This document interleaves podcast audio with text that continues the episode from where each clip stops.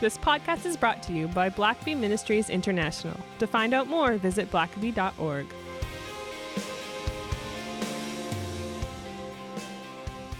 Well, welcome back to the Richard Blackaby Leadership Podcast. My name is Sam, and I'm your host. And helping take our leadership to the next level, I have Doctor Richard Blackaby, for whom the podcast is named. Welcome, sir. It is always good to be with you, Sam. I can't, uh, oh, I can't uh, exaggerate that too much. Yeah, well, no, it cannot be overstated, I'm sure. Um, uh, but uh, we've had a we've had a nice uh, week off yeah. here recently, and it shows. And this is about the third time I've attempted to introduce this podcast. You're, you're a little too relaxed today, Sam. I know. That's, I know. I, well, we we got to give you less vacations. I know. Kinda, you come back all loosey-goosey afterward. Exactly. Well-rested and, and uh, ready When you to got go. A four-year-old and a one-year-old at the beach, it's rest probably is not... No, vacation right is not word. Really the right term. It's, it's uh, you know, here's a place that we also have to wrangle our kids. And but just it was good. Involve a, involve a beach. Yeah, well... Um, last podcast, we, we introduced your upcoming book, The Ways of God, and uh, I'm really excited about this. And we've we've we've filmed some some little videos for that as well that uh, folks have probably have already seen on your social media and on the Blackaby social media. But you know, this is a book that I'm that I'm excited about. I know you are, and uh, I think one of the things when when you talk to folks about God and and who He is and how He acts.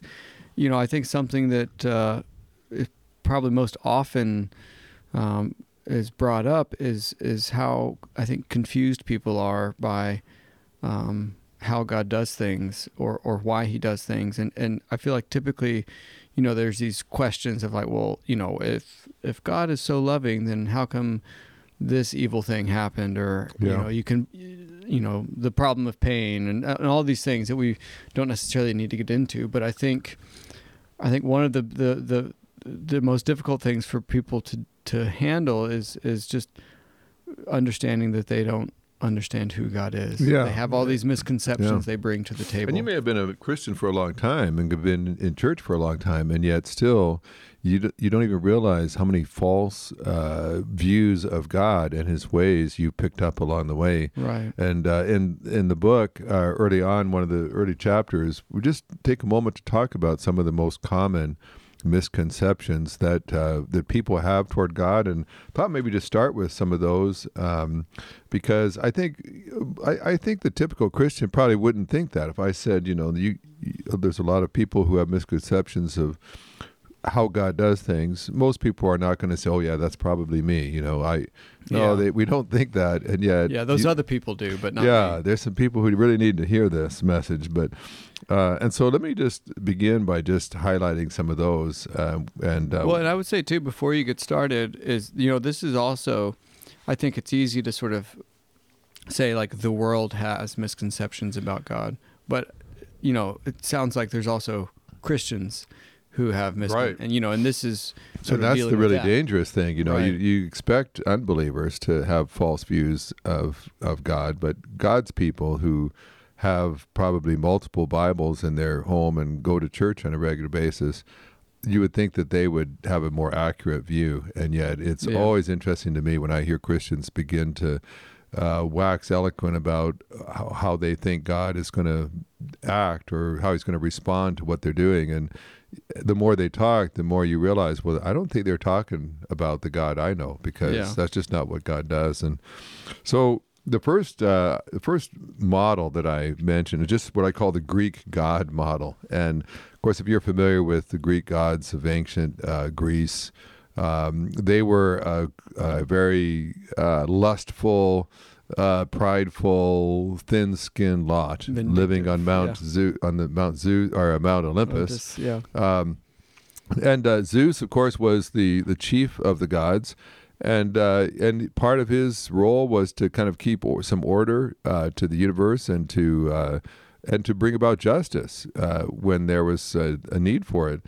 And that all sounds great, except that what's interesting about the Greek gods is that they they tended to be actually more immoral than the average person. Uh, Zeus, for instance, was constantly sleeping around. He was constantly pursuing other women, even though he's married to a goddess himself. and many of his children, uh, some of his famous children, like uh, I think Apollo and uh, Athena and and uh, and Hercules, were all uh, procreated with other other women than his wife. Uh, and many of the kind of superheroes in, in Greek lore were the result of of Zeus sleeping around.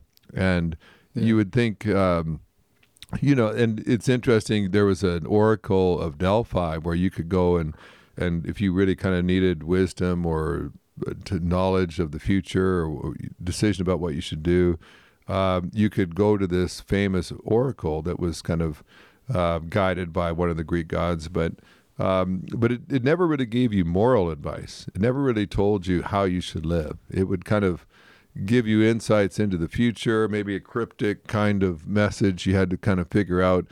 Uh, but the Greek gods didn't delve out a lot of just moral guidelines. Uh, if they had, they'd have all been hypocrites because yeah. none of them followed them.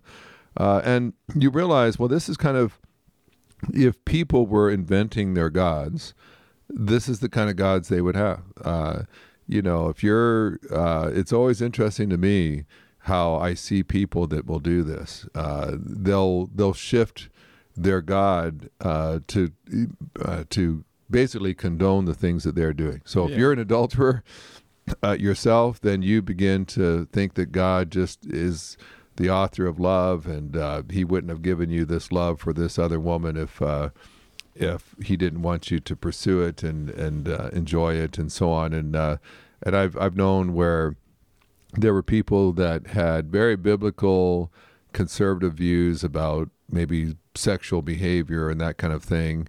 And then when maybe one of their children got involved in that kind of behavior, all of a sudden they changed their view of God, and their God was malleable. Now, yeah. now God is loving, and he's not uh, condemning. And And basically, we kind of fashion our God uh, to suit what we want to do. Yeah.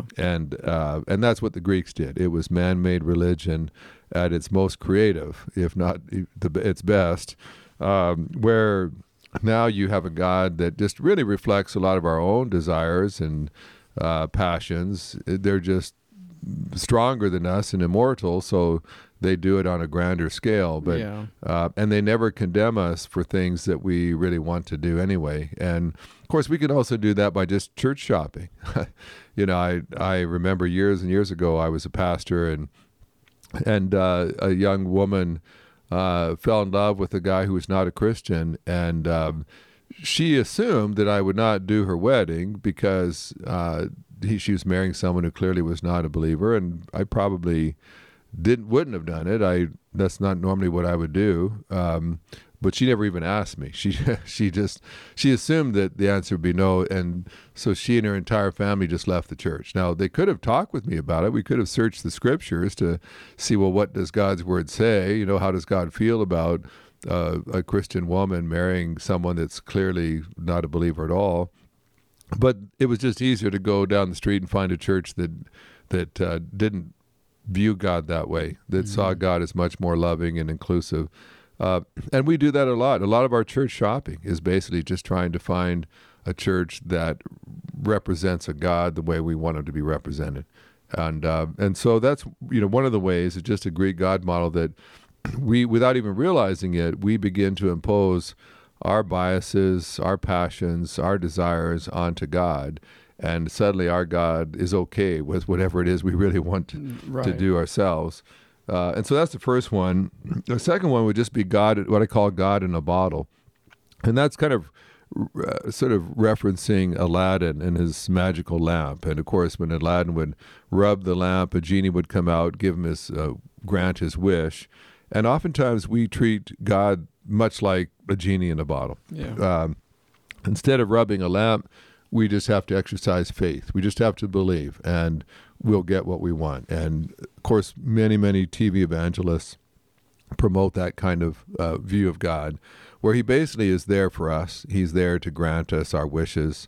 He he wants us to be healthy and happy and uh, and to have a, a new car and, and a nice house. And and so all we have to do is believe, and um, we'll get what we want. And, again, that's... Uh, in one form or another. Sometimes it, that's to an extreme.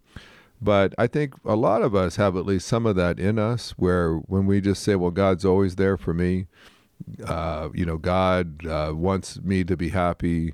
Uh, when God doesn't grant us that job that we applied for, uh, when the love of our life turns us down cold, and when we propose, or uh, we can come back to God and say, well, wait a minute, that's not how it's supposed to work. You're, I was supposed to believe in you, and you grant me what I want, uh, what I asked for.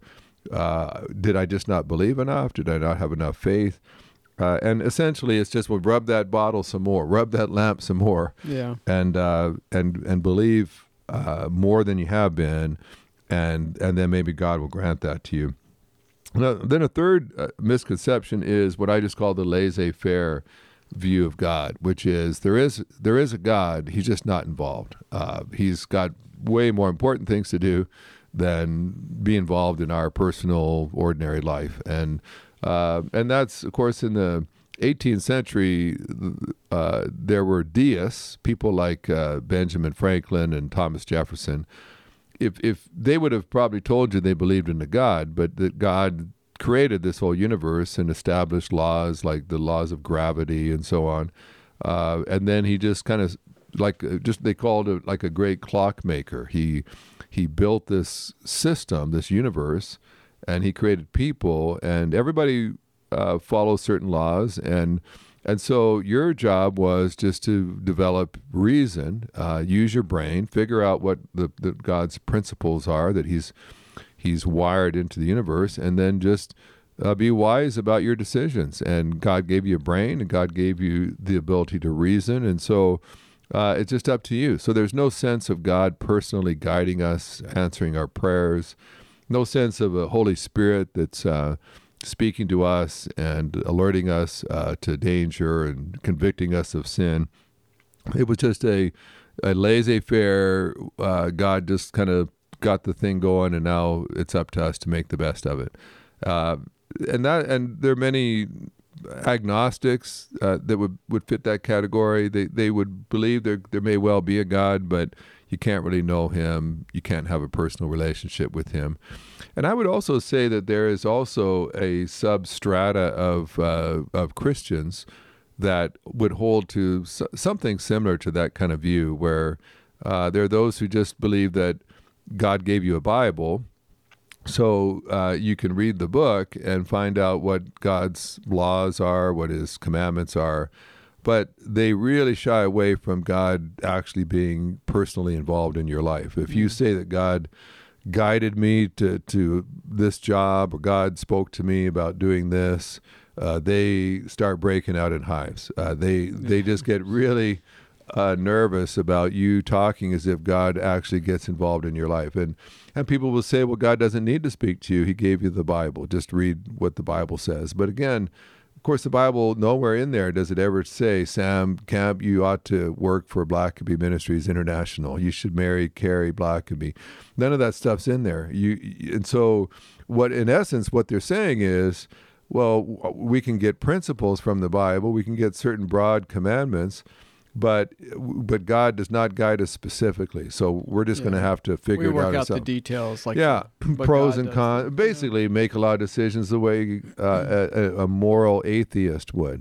Uh, we don't want to break any commandments in the process, but uh, but we don't have any more help in making decisions than an atheist would have. It's yeah. all up to us, and so again, it's a it's a laissez-faire where uh, well, we've got a Bible now, we got to take it from there. And and so God, even for Chris, some Christians, God is not very involved personally uh, in your life, and uh, and so much of, of the weight of our decisions falls on us once again. And then there's a, a fourth kind, and this is the opposite of the laissez-faire. It's what I call a totalitarian God, and that's someone that uh, then there there's a whole strata of Christians who believe that God uh, determines everything, that uh, before time began, he decreed uh, what would be, and it's going to be that way. And and uh, there are those who believe they have a very, very high view of God, in the sense that they believe God determines everything, that nothing in your life happens by chance, by your decision. whatever happens in your life, it was already determined by God. Um, and they they almost kind of fear that if if you are allowed any free will at all, uh, you know, if you if you decided whether to have cornflakes or Cheerios this morning for breakfast, that somehow that infringes on the sovereignty of God, um, that somehow that lessens God if if he's granted you any freedom at all to choose anything.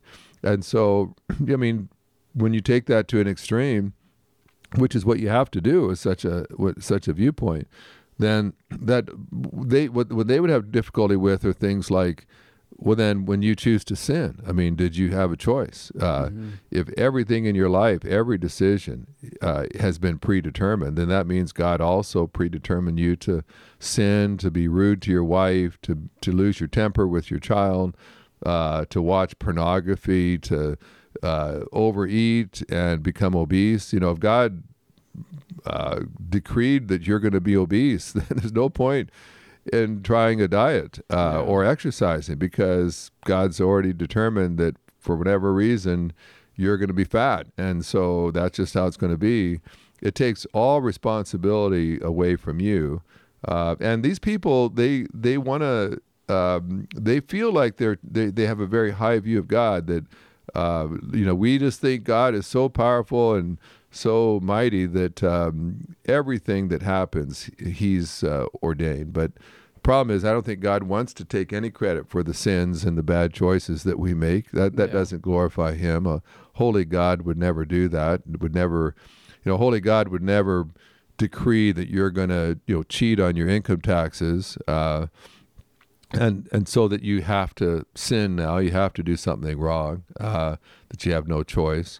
Uh, I think it's just the opposite. I think God is so powerful that he can give you uh, a realm of, of choices to make, uh, and God still remains perfectly sovereign. So, you know, God could say, okay, you uh, you repent of your sin, you place your faith in, in Christ, and uh, you'll be saved. You'll be a child of God. But you also have the freedom not to repent of your sin, not to place your faith in Christ, and then you've got a different um, destiny.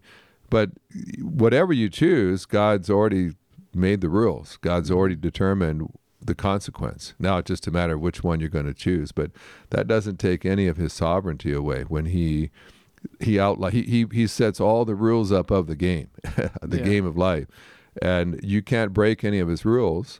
But within those rules, he gives you the freedom to play the game. And uh, so that's a what I call totalitarian. Well, maybe before we uh, look at the other, the remaining three, let's take a quick break here.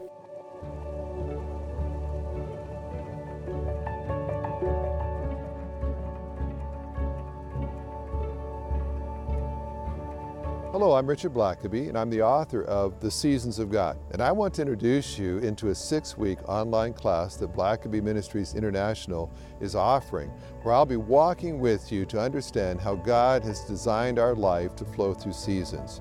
Life's not meant to be lived in a straight line, the same thing day after day. God constantly is introducing new things and changes and adjustments. He's starting certain things and he's ending other things, and it can often confuse you. This class will walk through how our life flows through seasons, and I think you'll be surprised to look back on your life and realize God has been doing amazing things ever since you were born, and he's got some wonderful things still in store for you in the days to come. Well, so far we've we've looked at four different ways um, that people perhaps misunderstand the ways of God. You you've broken them down into different models of God in your book, The Ways of God, which is what we're talking about today. Um, you mentioned the Greek model, uh, the God in a bottle, uh, the laissez-faire God, and the totalitarian God. Yeah. Um, what there's three more that there we still are. Have to Wait, go. There's more. Um, call now. The uh, fifth one I just called the political God, and that just means, you know, if you think about modern politics, uh, it's based on getting out the votes, uh, uh, get, winning people to your uh, perspective. It's it's who you know. It's uh, how many people you get on your side, um, making promises and, and getting people uh, to embrace your vision and, and your agenda. And there's a lot of people that feel almost as if that's how God works too. It's, uh, you know, I, I they can say, well, I really believe that God wants our church to do this, and now we have to really get out there and and talk to lots of people and win them over. It's like, I've seen this, a lot of building campaigns.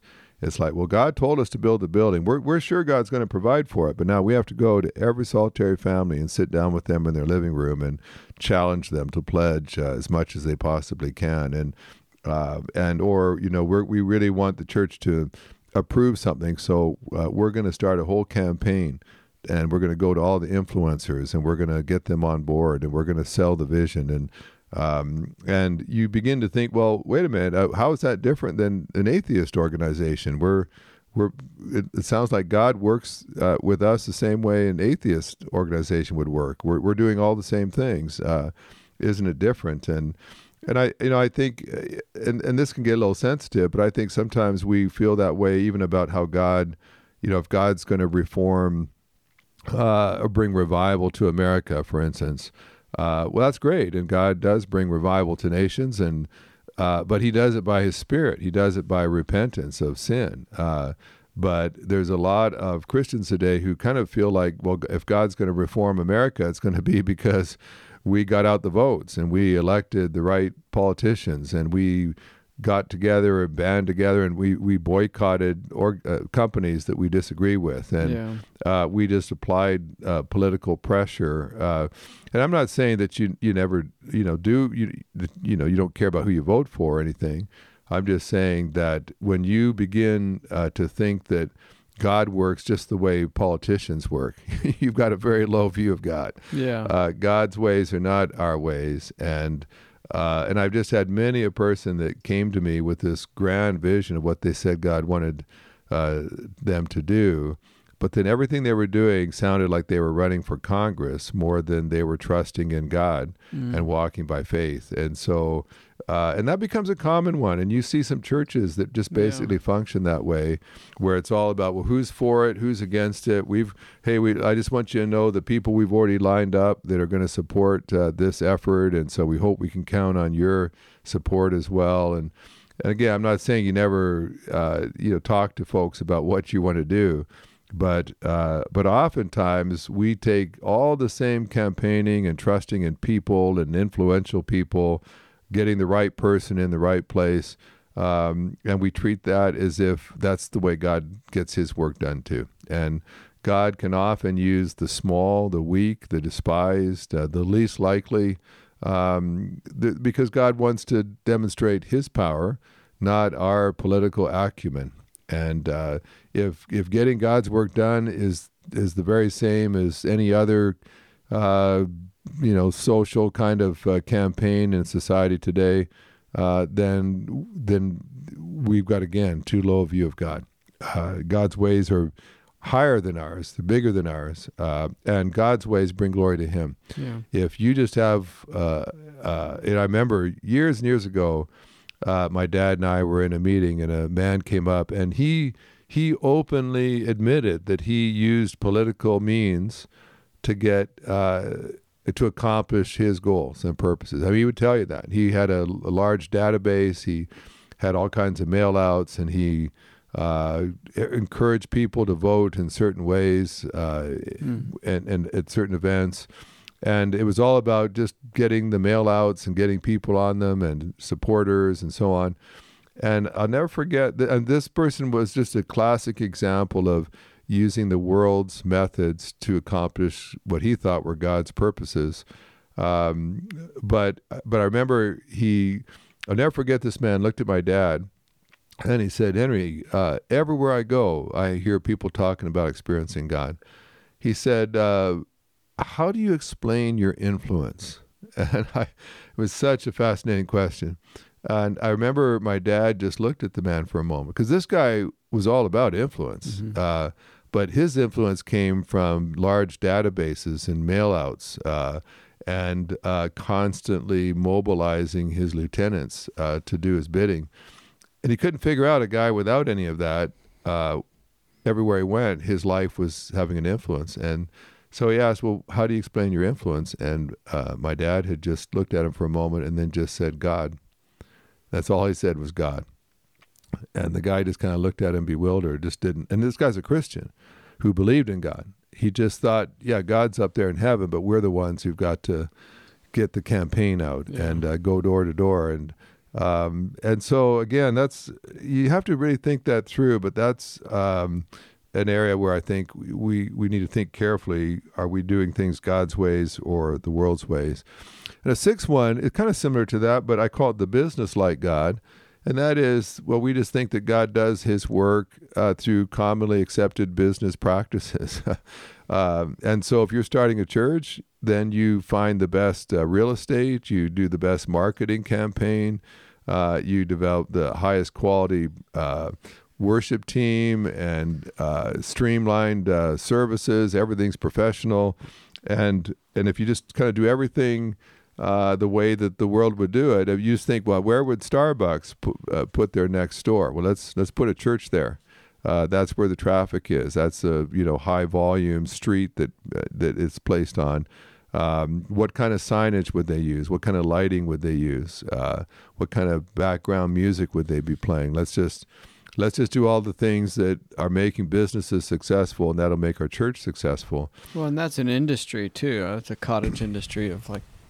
Helping churches yeah. stay up with the, whatever the yeah. church trends are. Now, there's all kinds of consultants. That's what yeah. they do is say, here's what is the latest trend in Hollywood or Disney World or something, and uh, and you need to do that too. It will really help you get more foot traffic in the door. Or even just, here's the latest trend at this big church. And yeah. this is what the big churches are doing, and so, yeah. you know, we think you can do that here too. And, you know, what happens sometimes is that you'll see a church that just takes off and grows, and it, it's the kind of the, the hot new church in town, and everybody's going there.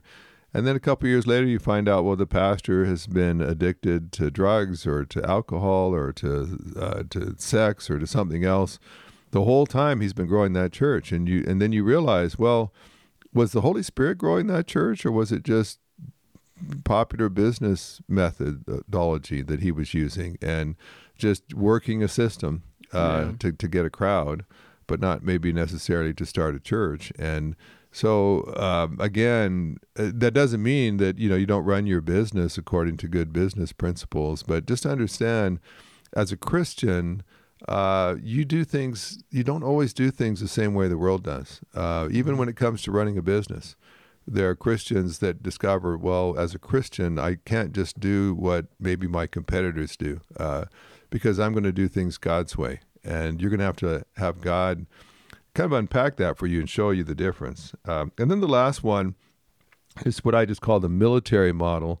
And that is uh, that there are some Christians that just, it just seems like they're in perpetual conflict. They're always at war with uh, infidels and with, with the heretics, and they're trolling them. They're campaigning against them. They're wishing uh, their rivals harm. Uh, they're spreading rumors and lies and innuendos, uh, misrepresenting people and uh, what they've written or what they've said, uh, just to bring them down. And uh, and they they feel like it's a they're on a righteous crusade uh, to fight against uh, lies and against the forces of evil. Uh, but it, it becomes kind of tiresome just when you're around them, because they just constantly want to tell you how bad everybody else is and all the things they're doing to, to harm the enemy.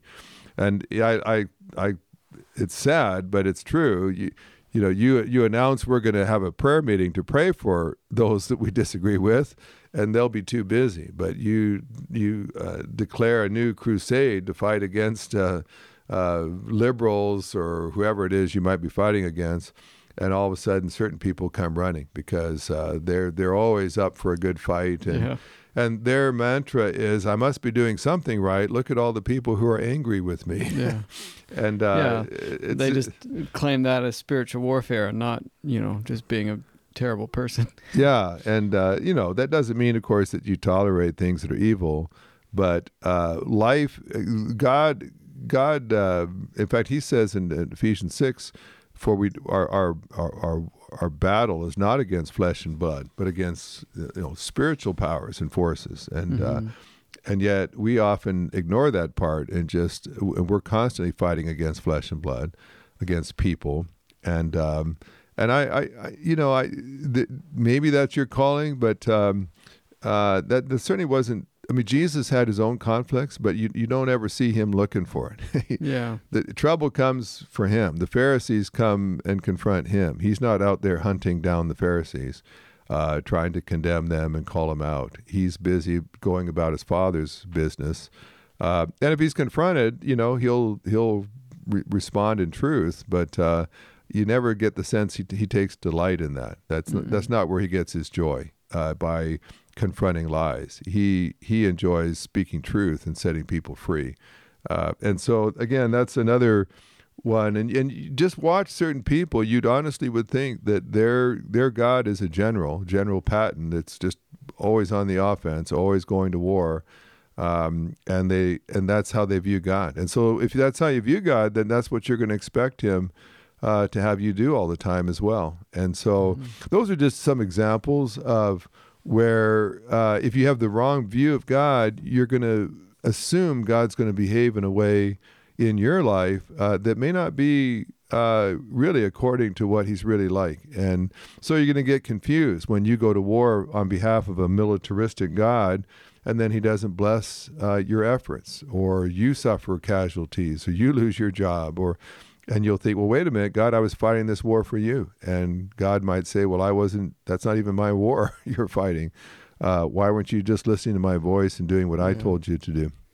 Well, good, Richard. This is, uh, again, it's always uh, helpful, and, and I think uh, I think a lot of people will be blessed uh, by this book, and uh, we will leave links to this. You can uh, pre-order if you're listening to this before it comes out. Again, April eighteenth is uh, the release date for this book, and uh, we'll leave it there. Thanks for listening to the podcast. If this is something you enjoyed, it really makes a difference if you leave a review and a five-star rating on Apple Podcasts or wherever you listen. Don't forget to subscribe and share with your friends. We always love hearing from our listeners, so email us at podcast at blackaby dot org.